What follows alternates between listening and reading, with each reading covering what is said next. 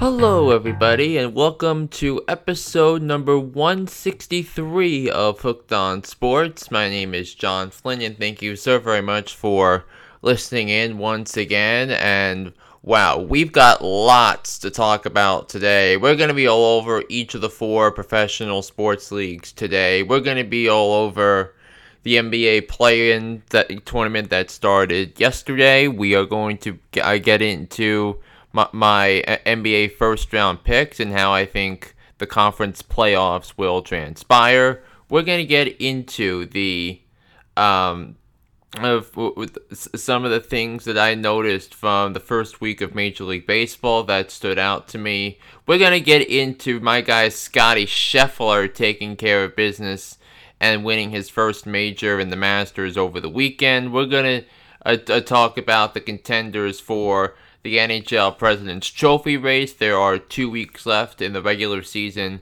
in the National Hockey League. We're gonna get into the uh, into the fiasco with the Washington Commanders, and then we're, we're, we're gonna do uh, something we do uh, we did a couple of years ago and talk about the, the, the teams that have a great opportunity to control the the uh, the levers uh, in, the NFL draft. So we're, we're, we're going to discuss a few teams that, that I think uh, and what their strategy should be and what their pulse should be with, with the NFL draft, which is two weeks from tomorrow.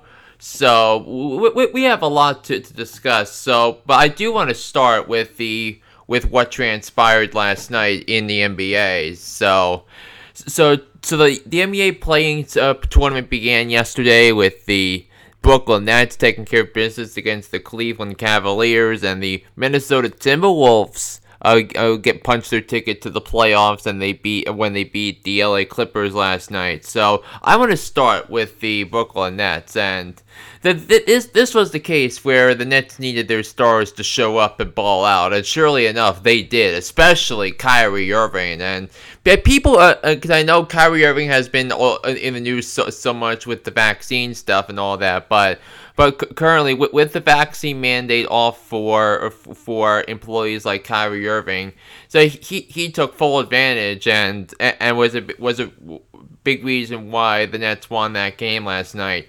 34 points, 20 points in the first half on 9 of 9 shooting. That's why the Nets were big at halftime and they never really gave Cleveland a chance to uh, to come back and win that game.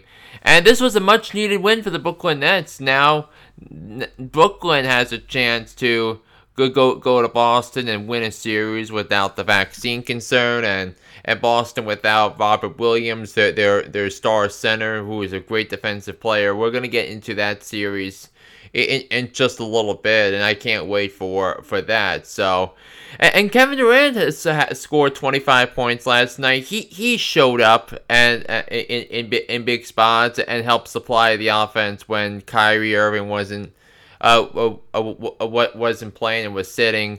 So I, I think in order for the Brooklyn Nets to to, to take care of uh, to uh, take care of business, and this is going to be the Nets going forward here. They, they need Kevin Durant to show up and be vintage KD. They need Kyrie Irving to show up and be vintage Kyrie Irving, and I also think that they, they need they need guys from the bench to show up. And I know that the, the Nets have been t- have been talking a lot about Ben Simmons potentially him coming back for for the playoffs, and he he's going to be thrown right into the fire and, and and the word around the street with, with Brooklyn is that the is that Ben Simmons is is tougher now than he than he was with Philadelphia, but we'll have to see it to believe it.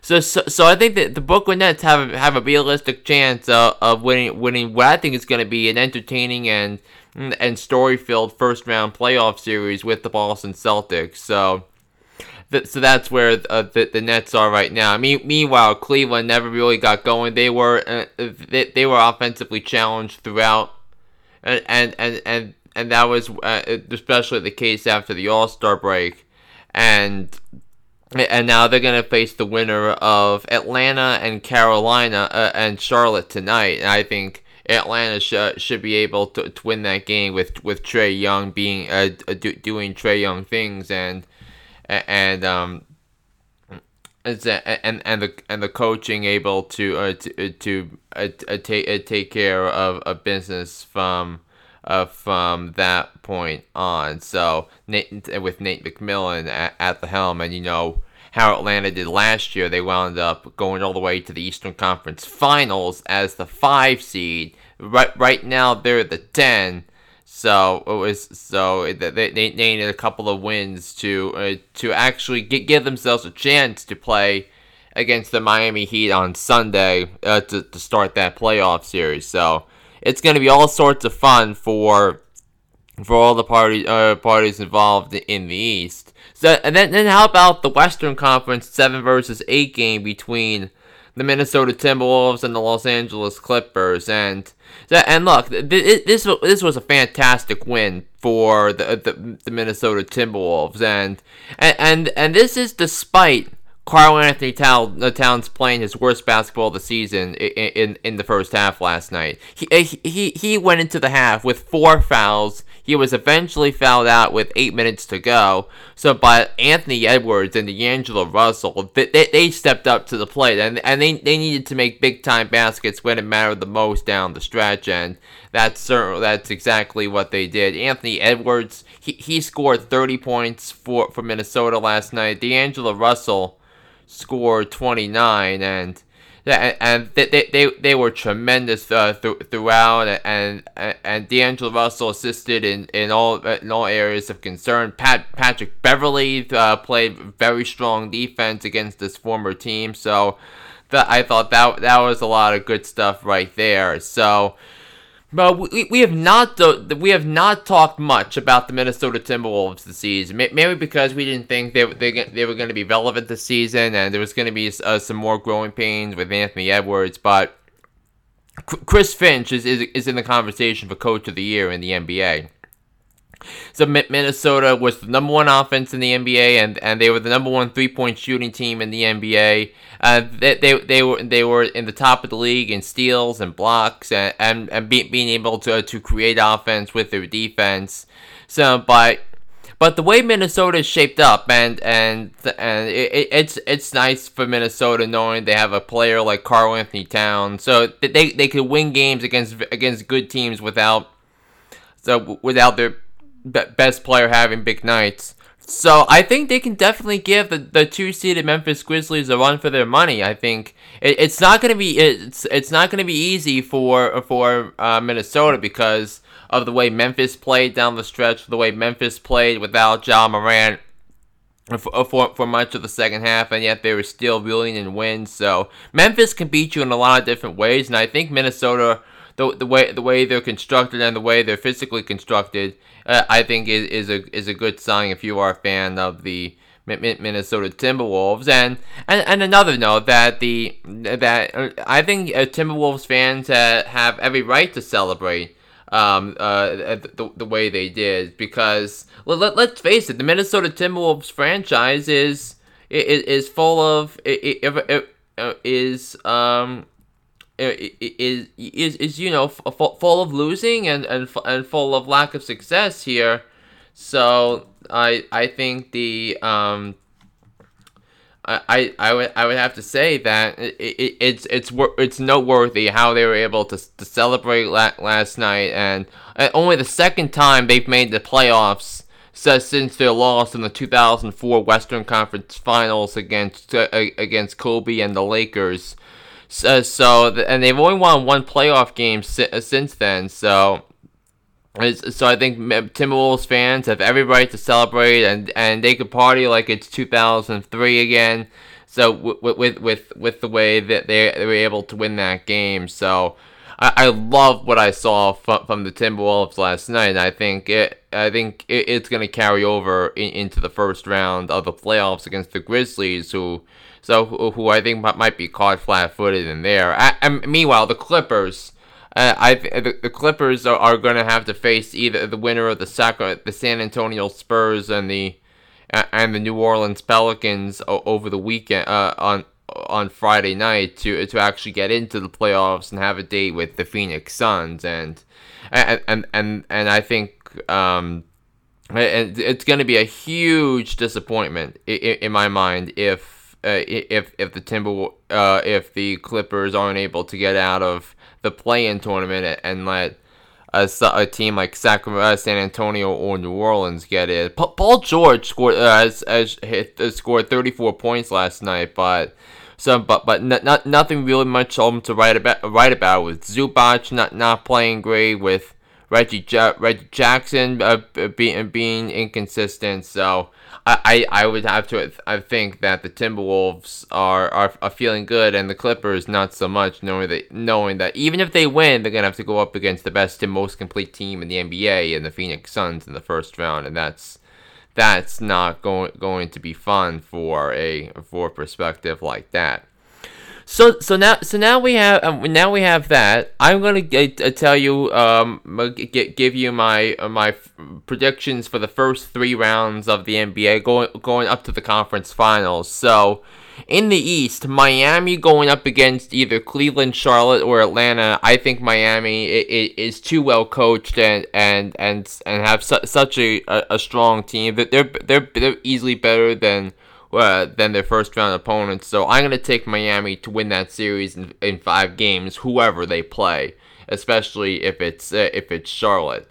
Uh, so how about the 76ers and, and the Raptors in, the 5-4? Now, it's gonna this is an important series for Philadelphia, right? Because the, the, the, the Sixers mortgaged the future. They traded for James Harden. James Harden, in my, in my mind, doesn't do things that, that, that win you games in April and May. And, and Matisse Thybulle, who is who is who's come up strong, he won't be able to play in Toronto because he, he's not vaccinated and and it's not uh, uh, not aligned with Canada's uh, va- vaccine rules for for for the NBA. So. So, so that's going to be a, a, a, disadvantage on that. But I, I think this is where Tyrese Maxey uh, really makes a name for himself. And, and Joel Embiid, he's gonna he's probably going to be number two in the MVP voting when it's all said and done. Remember, I told you Joel Embiid was going to be the MVP. It was going to be Nikola Jokic. So I- am gonna take the Sixers over the Toronto Raptors in seven. It's it's gonna be a fun series. Uh, but, but I I think the, the the two best closers uh, on on uh, in that series are going to be the James Harden and Joel Embiid. So I think that's going to come up big potentially uh, if you have a game seven with uh, with with with those two together. Now let's go to the other uh, end of the East bracket. We got the Milwaukee Bucks and the Chicago Bulls. I th- I have a huge trust level in Milwaukee, knowing that Giannis is the best player in in the league right now. He's the most intimidating player in the league, and and, and Giannis is, is one of the, uh, is one of the 14 or 15 pl- uh, players that, that you you you could be the, the best ever in the NBA. Two two finals and uh, two M- NBA uh, MVP awards and a Finals MVP uh, uh, and a championship. So, it's, it's, uh, so I, I think Milwaukee is going going to bludgeon the Bulls, who they swept the season series against. I'll take Milwaukee in five games in in that series. Now, how about the Nets and the Boston Celtics? I I if Robert Williams was in was in this series and, and he is uh and he's going to be uh, receiving a lot of all NBA defense votes um, this uh, this week with the end of the regular season. Him him not playing, I think, is a really big deal. And, and and knowing that that the Nets have a potent offense with with Kyrie Irving and Kevin Durant uh, being being able to uh, to do a lot of things offensively, and, and Kevin Durant can easily drive to the basket, and Robert Robert Williams is the best inside defender uh, in, on Boston's roster. So I think this is a matchup nightmare for uh, for um, for the Celtics, and I think Steve Nash knows that he's going to have to uh, u- utilize uh, uh, his stars uh, um, at the fullest. And I'm going to take the Brooklyn Nets in an upset to win that series in six games. So. I, I I think that this is a a, a, a terrific um, uh, a, a matchup and, and a huge and a lucky break for for the Brooklyn Nets. I I, I think Boston's playing tremendously well since the start of of the new year.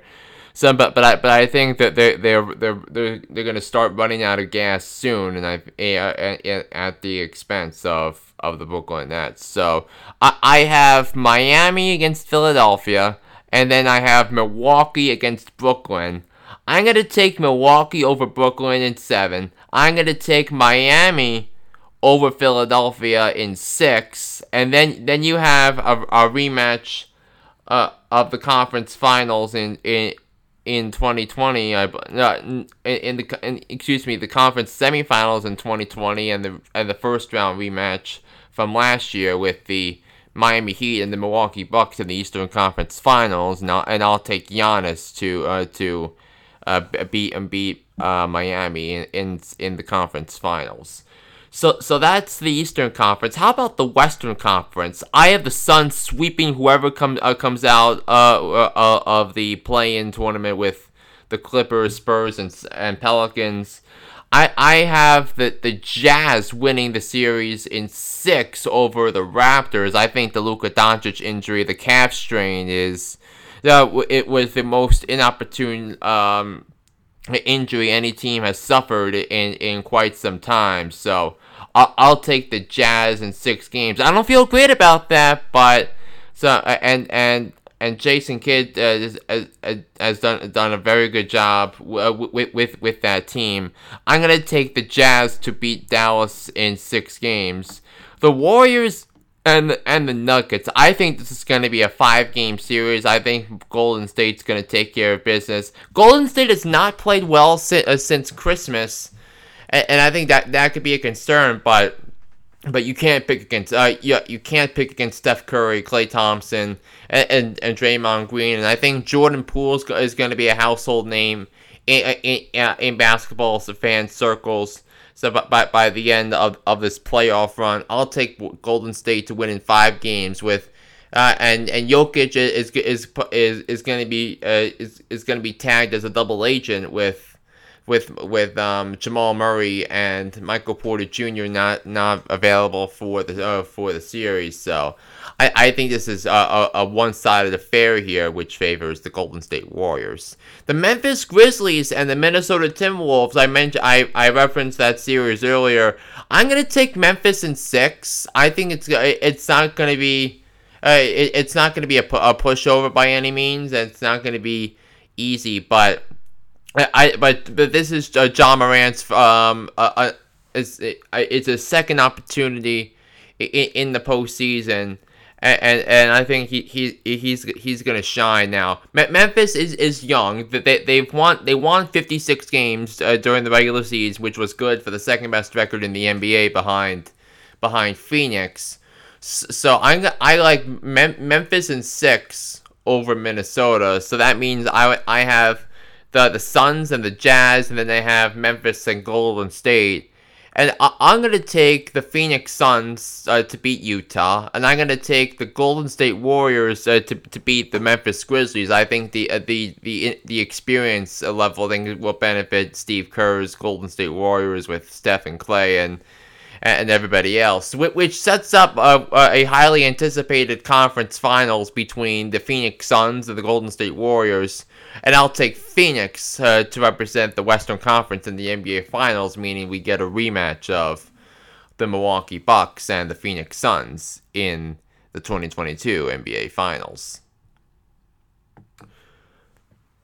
Alright, so I'm gonna give you three things that, that that that I that I would take away from from the Masters this weekend. Number one, Scottie Scheffler is a certified freak. Scottie Scheffler, it, the number one player in in the PGA rankings going into this week's Masters, um, took took care of business and absolutely dominated th- uh, throughout uh, throughout the whole thing. That that he, that he, he separated himself far away from, from the rest of the pack early on, and and and he he stayed consistent throughout uh throughout the weekend, and and it was it wasn't as as easy a, a tournament as in prior years because of weather conditions and all that, but but but but Scottie Scheffler um found found a way to win, uh, found a way to be consistent and, and not not make any major mistakes. So I I I thought Scheffler deserves so much credit. He's 25 years old, going to be 26 in a couple of months, but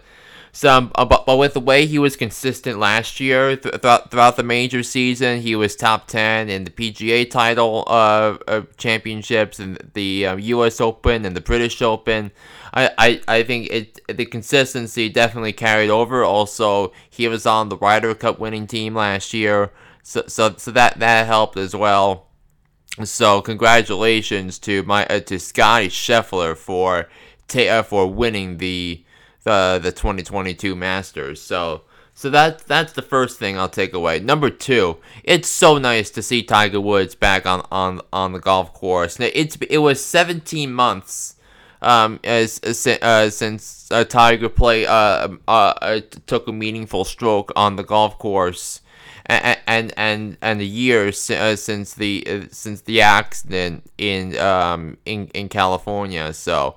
So, so him being able to come back uh, the, the way he did, he, he made made the cut, um, uh, the, the top 50 cut, and, and although he eventually faded out in the end, I think for for for, for golf fans that that that have enthused with Tiger Woods, I thought, I mean, I mean, I thought this weekend was encouraging.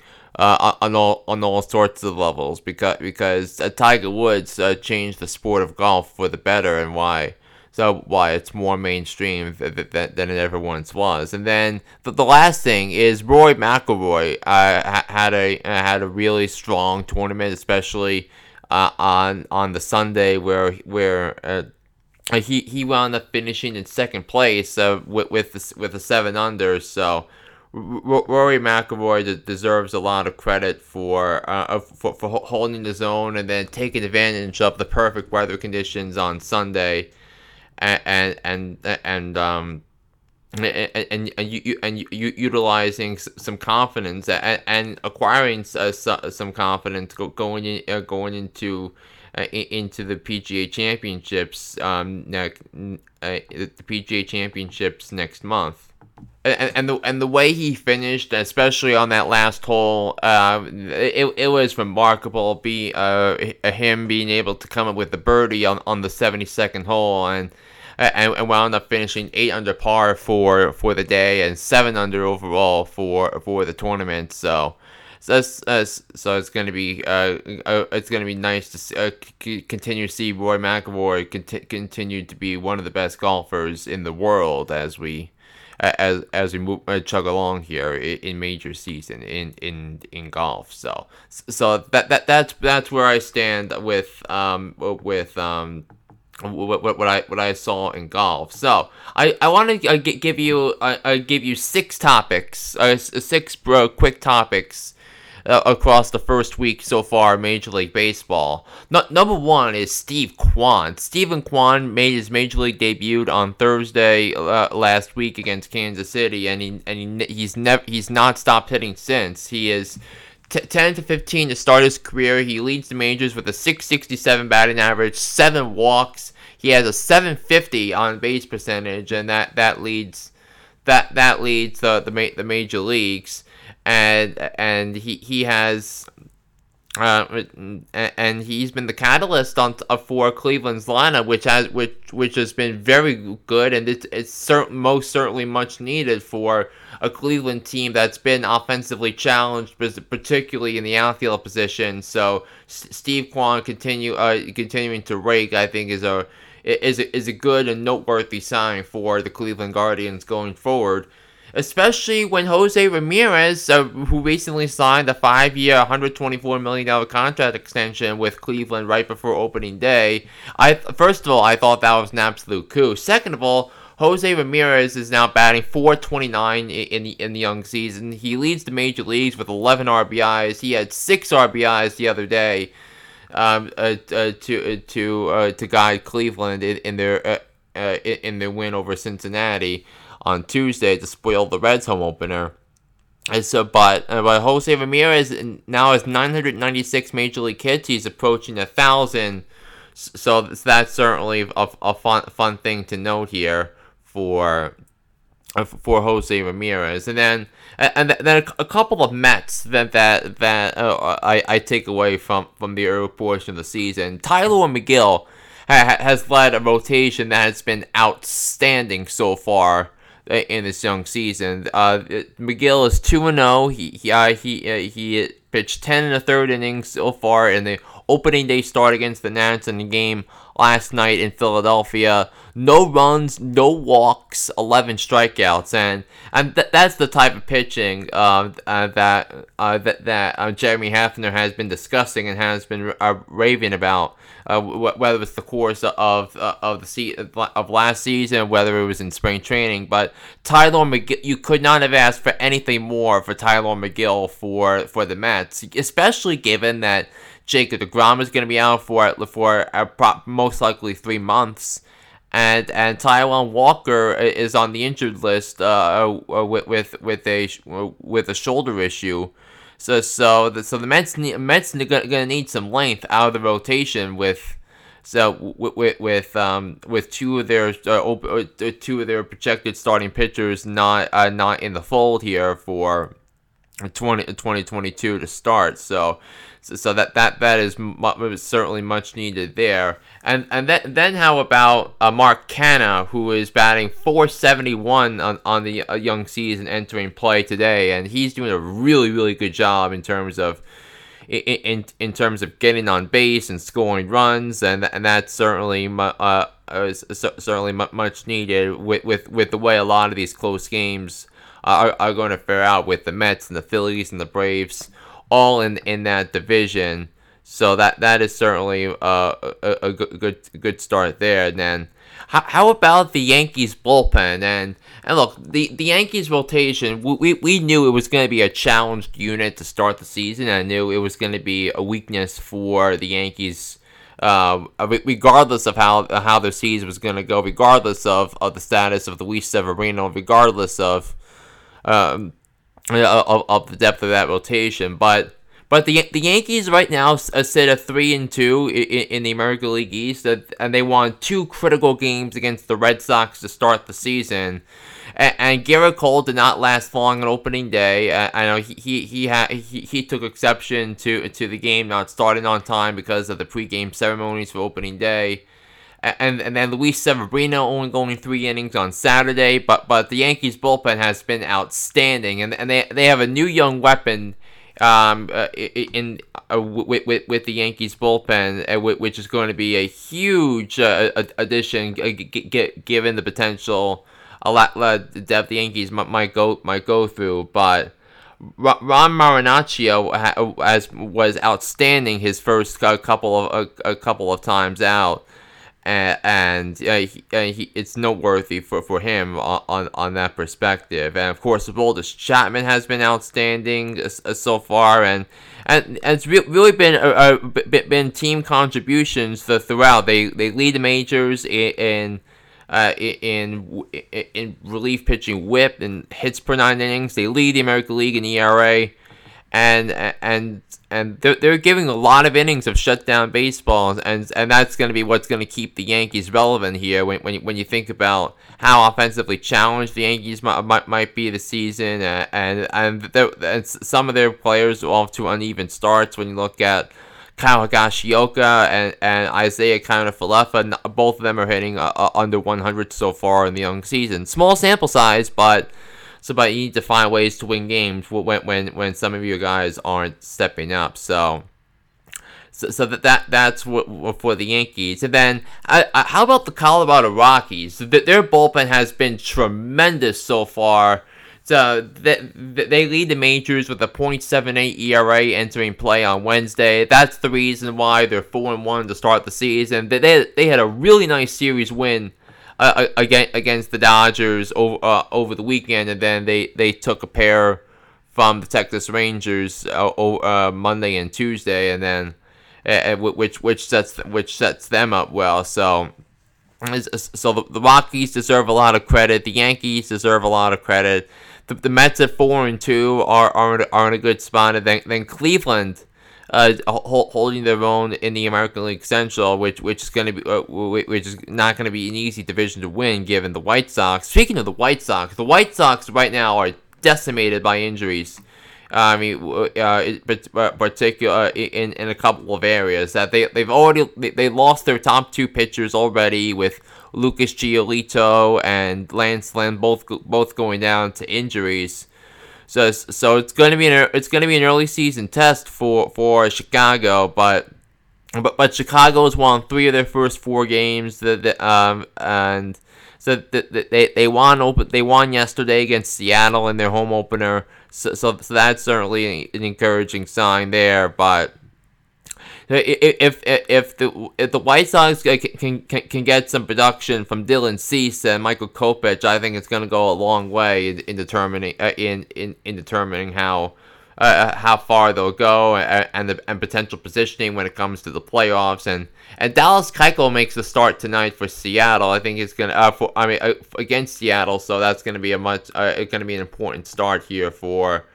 Uh, for him and for the Chicago White Sox, uh, get, get given his performance last season, so a, a, lot, lots, lots on the line right there. But I, I think I think it's it's it's uh, it's an encouraging sign for for the Chicago White Sox.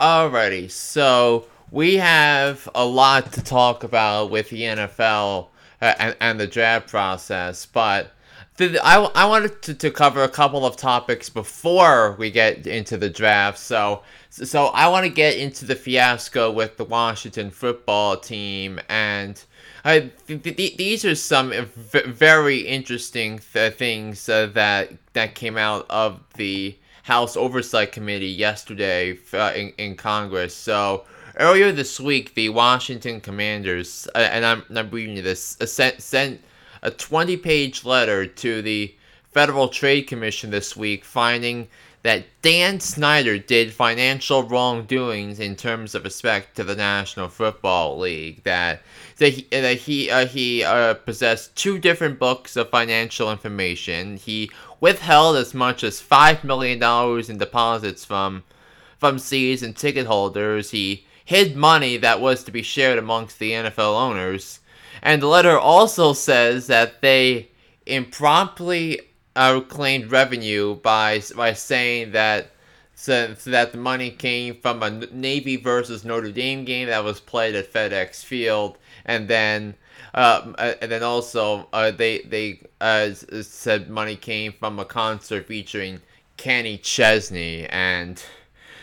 Boy, boy, boy! This is th- th- this is some uh, this is about as damning um, a statement as uh, and as damning a hit piece on on Dan Snyder as we've seen uh, since he, he became the owner of the Commanders um, many many years ago. So uh, I think th- th- this is going to be the beginning of the end for for Dan Snyder as the as the owner of the Washington football team. I, I don't see any way he's going to recover from this. I don't see how so that, that there are other owners in the National Football League uh, that, that that are that are not uh, that, that that are not upset about what's been transpiring with Dan Snyder and and, and his and and and his financial wrongdoings. And look, that that look, Washington's already been been been uh, under uh, under the under the gun for uh, for sexual harassment in the workplace and a toxic work environment, and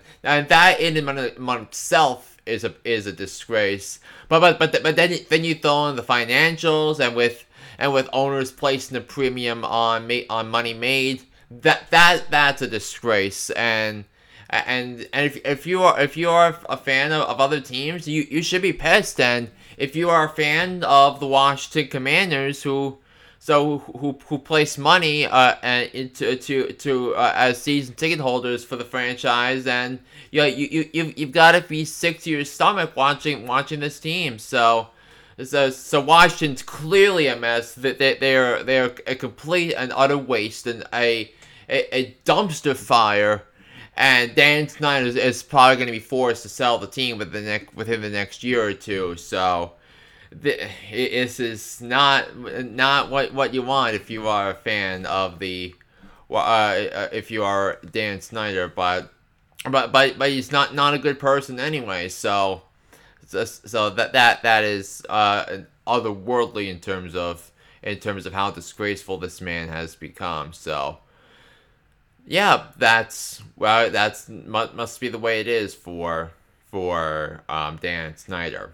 The, the, the second thing that uh, uh, that came in, and this is also but not related to the draft, is the Las Vegas Raiders and Derek Carr reached a contract of three years, $121.5 million. Um, uh, that'll, that'll get, get him through the 2025 season. So, look, I was on this podcast six weeks ago saying that, that Derek Carr sh- should be traded because I don't think the Raiders could uh, could win a championship with uh, uh, with, with the way the, the AFC is constructed and how brutal it is, and, and them not winning the championship, and the roster is flawed. Well, let, let's let's do uh, let's do some things here that I think are, are have been encouraging from a Raiders perspective. No, no, no, number one, the, the, the additions they made on defense, they they they signed Chandler Jones, future Hall of Famer. They they, they traded for Rock Ya-Sin to be be corner number one for the Raiders. So that and then they they, they of course uh, fleeced the Green Bay Packers for Davante Adams. So they only gave up the a first and second round pick, uh, first and second round picks each of the next two years for uh for, for, for that to happen. So. Uh, and Davante Adams, of course, uh, played with Derek Carr in at, at Fresno State, uh, and they were and they were both drafted in the in the second round together in 2014. So th- this this is a, a, tremendous um, uh, th- thing for the Raiders. And look, I, and you, you know how much I love Derek Carr. I, I think it, it, I, if Tampa didn't bring back Tom Brady, I think I, I if Tom Brady didn't come back, I think Derek Carr would have been a great fit for them. I, w- I would have traded for Derek Carr if I was the Washington Commanders. I would have traded for Derek Carr if I was the Pittsburgh Steelers. Some, but but, but Pittsburgh got um, Trubisky, Washington got Wentz, and Tampa uh, uh, has Tom Brady back. So uh, it, everything in on itself, and and knowing how how how uh, the, the, given how important Derek Carr is, he was uh, he was the vital piece that kept the Raiders together uh, in, in terms of their chance at making the playoffs, and, and they did. The Raiders won 10 games. They made the playoffs with Derek Carr. Derek Carr is one of the, uh, the, the most valuable quarterbacks in the National Football League. When, when, you look at uh, his toughness, his, uh, his, his clutch play when it matters the most. So, so Derek Carr is worth is, is worth everything to this franchise, and, and the Raiders played themselves into a hole where they were forced uh, to to, uh, to sign uh, Derek Carr for the long term. So, that, so, so that's uh, for the Raiders' perspective. So, so so now so now how about this? So the draft is is 15 days away uh, from the from today, which is the 13th. So two years ago, I, I did I did this uh I, I, I did, did a special main story where is it where we focused on on the strategies of, of several teams going into the NFL draft. In particular, I looked at the Lions, but I looked at the Giants, I looked at the Panthers as teams that that that that needed to uh, t- take a step in the right direction where where the Lions judge where um it's where um where the Lions went corner at three, the Giants went tackle at four, the Panthers went uh, a defensive line with, uh, with number seven and all that. So, uh, what, what I'm going to do for today's ma- um, uh, main topic is, is, focus on a few teams that, that I think uh, uh, can control the NFL draft. So, I'm, I'm going to begin though with the Jacksonville Jaguars because the, the, the, Jaguars have been in the news the last couple of days, and and you you and Travis Etienne said in, uh talked to the press uh, the other day and, and said that if there if there was a year that he would miss because uh because of injury, last year was the year. I mean, Etienne tore his ACL a couple of days before the the, the start of, of the, uh, season, which was of course a, a bad loss for Jacksonville. But in all honesty, I don't blame him. Urban Meyer was so bad at his job that he, that he made it miserable for everybody, players, coaches, and and and, and all that. And I remember Urban Meyer wanted to draft Kadarius Toney uh, with with their second first round pick. Toney went to the Giants at twenty. says so so he drafted Travis Etienne because it's because like he didn't know anyone else from college and and he he was clearly um uh, uh, uh, uh not not worth it for for the Jaguars. They, they of course had to fire him and then they, they bring in Doug Pederson, which which I think is which is obviously an upgrade over over Urban Meyer, but I I don't know if if Doug Pederson's going to be the coach that that'll take the Jaguars uh, to, to the promised land. But so, but in a related story, th- this is such an important pick for for Trent Baalke. You know, Tr- Trent Baalke is clearly more concerned about his job security than so uh, than, than actually uh, than actually improving the Jaguars in a responsible way. I mean, there'll be Christian Kirk getting the four year uh, a contract worth, worth a lot of money. That was clearly a reckless sign. He, he wrecked the wide receiver market and and and then. And then, then he, he went berserk with the offense with the defense. I do think he, he, he the offensive line is better, but it could certainly be, be better. So, so so, so g- g- given all of that, I think the Jaguars uh, need, need to do uh, one, one of two things here. One, draft Evan Neal. Number t- or number two, draft Aidan Hutchinson. I think Evan Neal is going to be a rock star in the NFL as a right tackle, and I, would argue Evan Evan Neal is, is the best prospect in, in this in this year's draft class. You know, Hutchinson and Thibodeaux and Gardner have all gotten their have all uh, have all gotten their praises by smart people and rightfully so.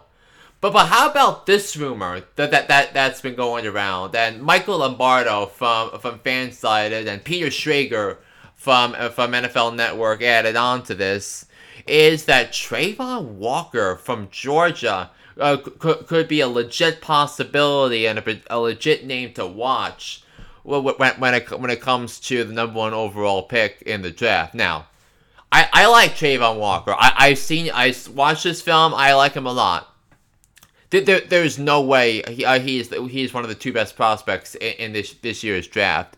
And if if, if Travon Walker is is the first overall pick, it, it, it tells me two things. Number one, Trent Baalke fell, fell so much in love well with with with with Walker in, the draft process, and, and Schrager did say uh, that Trent Baalke like, like likes to likes to uh, likes to have a, a, physical specimen with a huge upside. Then, and it's going to carry a lot of risk, and I think it's going to be a reach here for the Jaguars, but I, I, I think uh, you got to take Neal at one or Hutchinson at one. I, I would I, I if if I was to tell you yesterday who I would like like a number one, I would go with Evan Neal. Uh, maybe today Aidan Hutchinson, but either one of those two picks would, would, would be would be would be an instant uh, boost for the Jaguars. So if you are a Lions fan, if you're a Texans fan, if you are a fan of the Jets or the Giants Travon Walker going to the Jaguars would be a huge win for all those teams involved because the Lions are, are at two. If, Hutchinson's available for the Lions at two, they're, uh, the, the Lions are going to take Hutchinson given that he, that, he, that he's from Michigan, um, played at Michigan, and now uh, uh, would, would be the face of the defense for the rebuilding since 1957 Detroit Lions. So um, imagine how stoked that fan base would be if Hutchinson landed at them at number two. So, but uh, but what what the Jaguars will be doing of uh, the uh, the the next uh, next couple weeks is going to be a huge indicator of, of, of how their franchise is going to go and what direction they're, they're going to go and, and how they're going to be re- perceived and and Trent Baalke knowing he, uh, he's doing uh, he he's uh, he's trying to save his job for the long term. He's uh, uh, he's gonna have uh, he's he's gonna have a, a, a, such important draft, and no no GM is under more pressure to uh, to, to get this draft right than than Trent Baalke. So.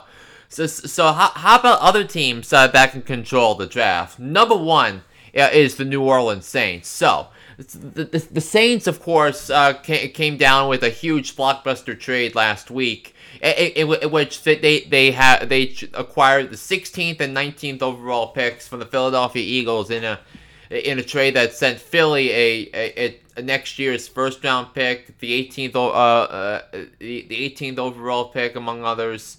So so so the Saints have a lot of options with with with with, uh, with, with how they can attack the draft. Now they have 16 and 19, so they, they could easily trade up and draft a franchise quarterback. Yeah, knowing that Carolina needs a quarterback, knowing that the Atlanta Falcons need a solution at the quarterback position sooner rather than later in terms of the long term. So, but but the Saints roster as it stands right now, they, they have needs at, at, at offensive tackle. They need they have needs at wide receiver. They have needs at safety. So so. Uh, so they, they need an, an, offensive lineman to replace Terron Armstead, wide receiver to uh, to uh, really replace Michael Thomas, which who has really been so has really gone south the last couple of years. So I, I, I think if the Saints stay where they are, if they don't make any more trades, if they don't trade up or trade down, I, I, I think you, are going to see the Saints go with the tackle or, or, a wide receiver at 16 and go with the best available tackle at number 19. So so whether it's Chris Olave or Jameson Williams who will be avail- might be available, if Garrett Wilson is not is available, they might go with him. So, uh, and and then at the offensive tackle, I think they, they, they I think the two targets for them will probably be Trevor Penning from from Northern Iowa or T- Tyler Smith uh, from Tulsa. So th- those are names to keep an eye on for the New Orleans Saints. Now says now I there, there is this rumor that the Panthers uh, are thinking of Matt Corral with the sixth overall pick. Now, I I, I, I think this would be a reach. I think he I think Corral is, is a is, is a solid a solid quarterback. I I really liked what I saw from him at Ole Miss last year. So, but it doesn't make any sense from a Carolina perspective, given that Malik Willis and Kenny Pickett are are are, are, are going to be available as well. So. And, and, speaking of Carolina and Matt Rhule, I th- I think there's a guarantee that the Panthers are going to need to draft a franchise quarterback at, uh, with their first round pick because uh, time's running out for Matt Rhule. Matt Rhule's probably going to get fired if uh, if the Panthers don't improve or or they, they don't make an upgrade at the quarterback position sooner rather than later. And, and I think the I think the recent track record shows that he will be fired given so that that they surprisingly fired Joe Brady, the offensive coordinator last year. I think Joe Brady um, uh, d- d- uh, d- uh, deserves another another chance. So.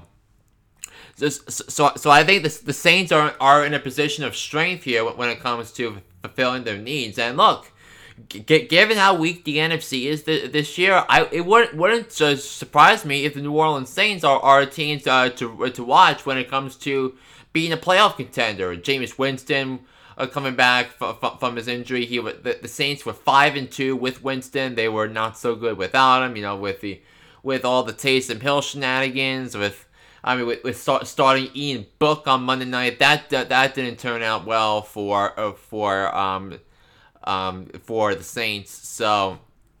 I, I, so the Saints uh, can do a lot of things. Mickey Loomis uh, has shown a willingness to trade up uh, to, to draft their quarterback this year, but uh, but, but it, it, it's going to be important for the Saints uh, to to, uh, to either either think about this year or try to get back into the first round next year by trading down and, and getting a first round pick for next year. so, so they can go up and, and get, get a quarterback next year for for 2023. So the, the, the, Saints are, are a team to watch. Yet, yet another team is is the New York Football Giants. Now the, the Giants have the fifth and seventh overall picks. They get the seventh overall pick as a result of the Justin Fields trade and the Chicago Bears underachieving last year. So several so the Giants are are a team that I think the, the Saints might consider calling in terms of a trade up because the, the, the Giants are clearly going to the season with Daniel Jones as their quarterback, and they also have have needs. Uh, at a lot of different areas, of course, it, it's all part of the mess that Dave Gettleman left behind. He'll never get over uh, the, the, the, waste of time the Giants had with Dave Gettleman the last four years. So, but Joe Schoen did say to the press recently that he is willing to, to not make any more moves and and and take two players with the fifth and seventh overall picks. And And, and, surely enough, I think I think the Giants are going to get two absolute stars uh, with with their two picks. So they're obviously going to go right tackle number with number five. So they're, they're probably going to take either take the, the best available tackle, whether if Evan Neal falls uh, falls, uh, whether it's Ikem Ekwonu from NC State or if Charles Cross uh, fall, uh, is, is the best available. The Giants are probably going to take him at number five. The Giants coaching staff said recently that, that they raved about so about about um uh, Charles Cross as a prospect and as a right tackle. So I don't think the Giants can go wrong with with any of those three guys at right uh, with uh, to be their right tackle. Obviously, Andrew Thomas uh, is, is is the left tackle, and, and he was might have been the best offensive player for the Giants last year, um, with, with with all intents and purposes there. So and, Joe Schoen has done uh, outside that. Joe Schoen has done a commendable job uh, with, with, with what he was dealt with with the salary cap crunch and and the and the bad rosters uh, with with with adding three new uh, potential upgrades at the offensive line already. That uh, it, the uh, drafting of a tackle at five would complete the superfecta on the, on that part. And and and then then how about who are they going to take at seven? Now obviously the Giants need need need, need a punch uh, at, on defense. So they, they could do uh, they could probably go with the best available player at, at number seven. So whether it's Kayvon Thibodeaux from, from Oregon, I don't know if he's going to be available there, but if, if he, he is available at seven, I think that's that's a much need that that's going to be a huge win for the Giants and Joe Schoen and and Wink Martindale for that defense. Or that they, they, they could see Ahmad Sauce Gardner, uh, the outstanding corner from Cincy, fall down to them at seven. So, so, so, so the so the Giants can, can do a lot a lot of things there. Now, the, the, the important thing for the Giants is what what what the what Joe Schoen's gonna do about Daniel Jones' fifth year option. So. If, if I'm the Giants, I, w- I would decline the fifth year option because uh, because I don't think because the Giants are clearly didn't give Daniel Jones uh, the, the requisite talent or the requisite coaching to uh, to be a successful quarterback. And and of course, we, we all know he was a reach at, at number six uh, the, with the sixth overall pick. Never would have taken him there. Never would have taken Saquon Barkley number two. Now, now look, looking back at it, and, and how the roster has uh, has been so bad for for for a while now. So I, I, I think the the the Giants uh, uh can they can trade down with with uh, with, with teams, but uh, I I think uh, the, the Saints not having a first round pick next year might not might be a some might be something that to consider for the Giants. Um, uh, maybe Carolina if they're desperate for a quarterback. Atlanta if they're desperate for a quarterback. I think uh, I think uh, they, they they could trade with the Giants at five or at five or seven, or the Jets at four or ten. I think that would, that would be a, a tremendous win for for the Giants or Jets if they can if they if they can get one of the teams to bite and, and move up to, uh, to draft the quarterback because uh, it, it, it's gonna it, there is a real possibility that, that I think uh, the three or four quarterbacks are going to be gone in the first round when you think of Willis, when you think of Pickett. I think there's going to be a, a quarterback needy team that reaches for Matt Corral. I think there's going to be a team that that that want that wants to, to trade back into the first round and and take Desmond Ridder so they, they can look at him and and evaluate him for a 50 year option. So so, uh, so it's certainly it's certainly a, a, a dealer's hand if you are a fan um, of, of the Giants, uh, uh, if you're uh, the Giants, the dealers here. So, and and, and it's funny that that we finally get get to see. Uh, a fan base actually express some hope and optimism and approval for for the general manager and their head coach with with Joe Schoen and Brian Daboll. and as a Giants fan myself I couldn't be more thrilled about uh, about Schoen and Daboll be uh, being as of, of being the general manager and head coach. So it, it's gonna it's it's gonna a, a, lot of optimism. But I think that if the Giants also uh, should consider positioning themselves to draft a quarterback in 2023 or or trade for a quarterback in 2023 if I mean, uh, if, you know, if Daniel Jones does, does, doesn't pan out well under Brian Daboll, Now, I, I do think Daniel Jones is gonna is gonna have a, a, an improved season with because because you actually have a real offensive mind with with Brian Daboll, You also have a, another solid offensive mind with Mike Kafka being the offensive coordinator. So, so, so I think all, all, all that involved, I think the Giants are in a great position to uh, to uh, to to, uh, to to win this draft. So that that that's for the Giants. Another team is the Kansas City Chiefs. So the I I, I listen. I think the Chiefs are going to be fine without Tyreek Hill. I, I'm not really that that that concerned uh, about about replacing him because the the, the, the Chiefs have four have four top 59 picks. They have eight picks in the first 135.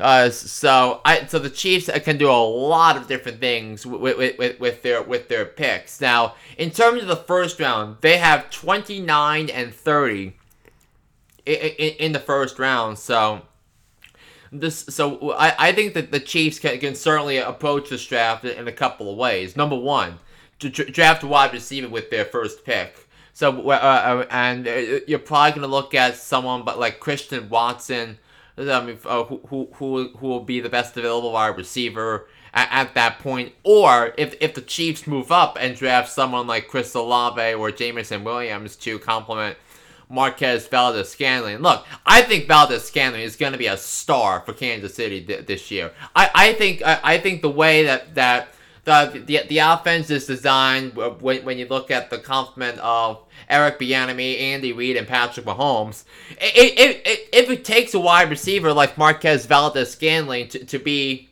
uh, to be to be fast, now they, they could do they, they could add another speedster at at the position for whether it's um whether it's um Olave or Williams, but I, the, the, Chiefs clearly need a wide receiver. They need to replenish their wide receivers. And, and, and, and the biggest reason why I'm not concerned because because Patrick Mahomes ha, ha, has that it factor. Patrick Mahomes.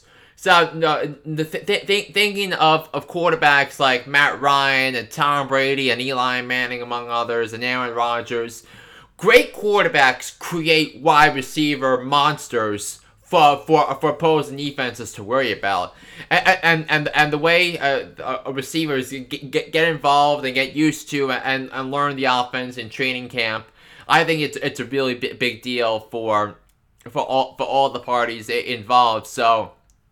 I, I love I would love the the, the, the Chiefs to uh, to draft to trade up and draft Jameson Williams. I think he's going to be a star in, in in the NFL. So I I would love to see um, uh, the, the, the, Chiefs make a move over there. Now, I also think the Chiefs are a prime candidate uh, to, to draft a linebacker. Now, so now if, if, if you remember if you remember my, my discourse last year on the Chiefs, the biggest yeah but to me was the linebacker position for Kansas City. Uh, and look, they, they, they, they could have used an extra uh, an extra uh, good linebacker in the fourth quarter of the AFC Championship game against the Cincinnati Bengals. If you remember, the, uh, on that on, uh, uh, on the second to last drive of the game, Cincinnati had the ball tied with in the tie game, and and and Joe Burrow converted uh, a, crit- a couple of critical third downs on that drive to keep keep the drive going and and, and get and put Evan McPherson in, in field goal range, and which gave Cincinnati the lead until but when then Kansas City came back, tied it. Then Cincinnati, of course, wanted an overtime with the interception and the field goal by McPherson to put Cincinnati into the Super Bowl. So, but I, I, I'd feel a lot more comfortable about Kansas City's defense if, if, if they drafted linebacker at, at, at number 30. Now, this linebacker class is not strong, but by any sense of the imagination. But I, I do think there, there are a couple of names that I think uh, are, are first round talents in Nakobe Dean from Georgia and Devin Lloyd from, from Utah. Now there, there are smart people that that have that have the two linebackers going in the, in the middle of the first round. I think I think the Dallas Cowboys should absolutely uh, th- think about drafting Nakobe Dean because I because I think the Cowboys need, need another, another, linebacker for Dan Quinn's defense, so, someone who could take a role like Bobby Wagner did in Seattle when Dan Quinn was his defensive coordinator in Seattle. Now now with the Rams. So, but it's about give the, I, but this is what I think about about the Chiefs and, their draft prospects. Get, give the Chiefs credit for the four straight AFC Championship games at Arrowhead. Next sentence. 2023 is the next best chance for the Chiefs to go back to the Super Bowl. So it's because because the, the, the Chiefs uh, need a year for for for their for, for the new additions on offense to gel with Mahomes and and that offensive line and all of that. And also given that the Broncos have Russell Wilson, the Chargers have uh, uh, load, loaded up. I still think Kansas City's ahead of uh, of the Raiders because because I think the, the Chiefs uh, have the best quarterback in the NFL and Patrick Mahomes and and he, he can do a lot of magic there. So so I I, I think Mahomes could, could certainly create a, a, a Loch Ness monster of an offense going forward. And and look, this is this is going to be what Patrick Mahomes has to do. He's uh, his salary cap this year is 35 million. Next year it goes up to 46 and a half, uh, over 46 and a half million. So so so he he he's got to create strengths in positions where the, the Chiefs aren't invested uh, in, in in terms of dollars or in, in free agent dollars, and that's going to be the, the, wide receivers next couple of years. Uh, th- uh, luckily for the Chiefs, they they still have Travis Kelce. Kelce's going to have a monster year this year. So so so I I think the Chiefs are going to be fine. I don't know about the playoffs, given how brutal uh, that division is. Knowing that they're going to have to face Mahomes, to have to face Russell Wilson twice a year, Justin Herbert twice a year. So, so I think the Chiefs are are, are much much much in the middle of so of, of retool rather than contend for 2022. So, so so that that's the Chiefs. And the last team I want to talk about is the Green Bay Packers. And is this the year they finally draft a quarterback? Uh, uh I mean, uh, a wide receiver in the first round. Is, is this the year that Aaron Rodgers finally gets a first round talent at the wide receiver position in the draft? I I I, I think I think you have to put a lot of money on that because because if you get if, given the sequence of events so that that's led led to this point and led that led to the trade of Davante Adams with so with Brian Gutekunst foolishly not only drafting Jordan Love but trading up to draft Jordan Love um in the in the first round in, in 2020 so so I I I, ha- I have the sense that that in order for the Packers to get to give Aaron Rodgers another chance to go to the Super Bowl under his current contract, uh, the, the, Packers are going to need to draft a wide receiver, and I think that they're, they're probably going to pick the best available one. I mean, uh, uh, like like that. So they, they, they have two first round picks this year. They have two. They they're, they're going to have two next year. I mean, I mean, as a result of, of the Adams trade. So I, I, I think the Packers are, are gonna are gonna compete with Kansas City uh, uh, for uh, to, to, draft a wide receiver. I think it's I think the Packers currently have a, a better package for teams in the middle of the draft to, to trade down with. But uh, all, but but truth be told, I think the the Packers are. So I, I, I still think the Packers are going to win the division, given that they still have Aaron Rodgers and and and it's hard to pick against him, particularly I mean, uh, in a weak NFC like like like it is this year. So I think given all of that, I think the Packers are in a are in a good position to to draft a wide receiver for Aaron Rodgers. Finally, in the first round. Now they could have used Michael Pittman Jr. They could have used Tee Higgins. Uh, they were both available for them, but they said, "Now nah, we're, we're gonna go with a with a project quarterback in in Jordan Love." So I I, I think that's that that was mind-boggling in the first place. If you are a fan, if you are Brian Gutekunst. So, that, so that'll do it for this edition of Hooked on Sports. Thank you so very much for listening in. We got a, a, a lot of NFL draft to talk about the next couple of weeks, and uh, obviously the uh, the the the one the one round mock draft podcast will come out in, in two weeks, uh, the day before the draft. I'll give you well, where I think everybody's going to go and, and, and how I see the first round of the draft going. Uh, so, so but until then, until then, this is John Flynn saying so long. I'll be back here on the podcast next week. So long, everybody.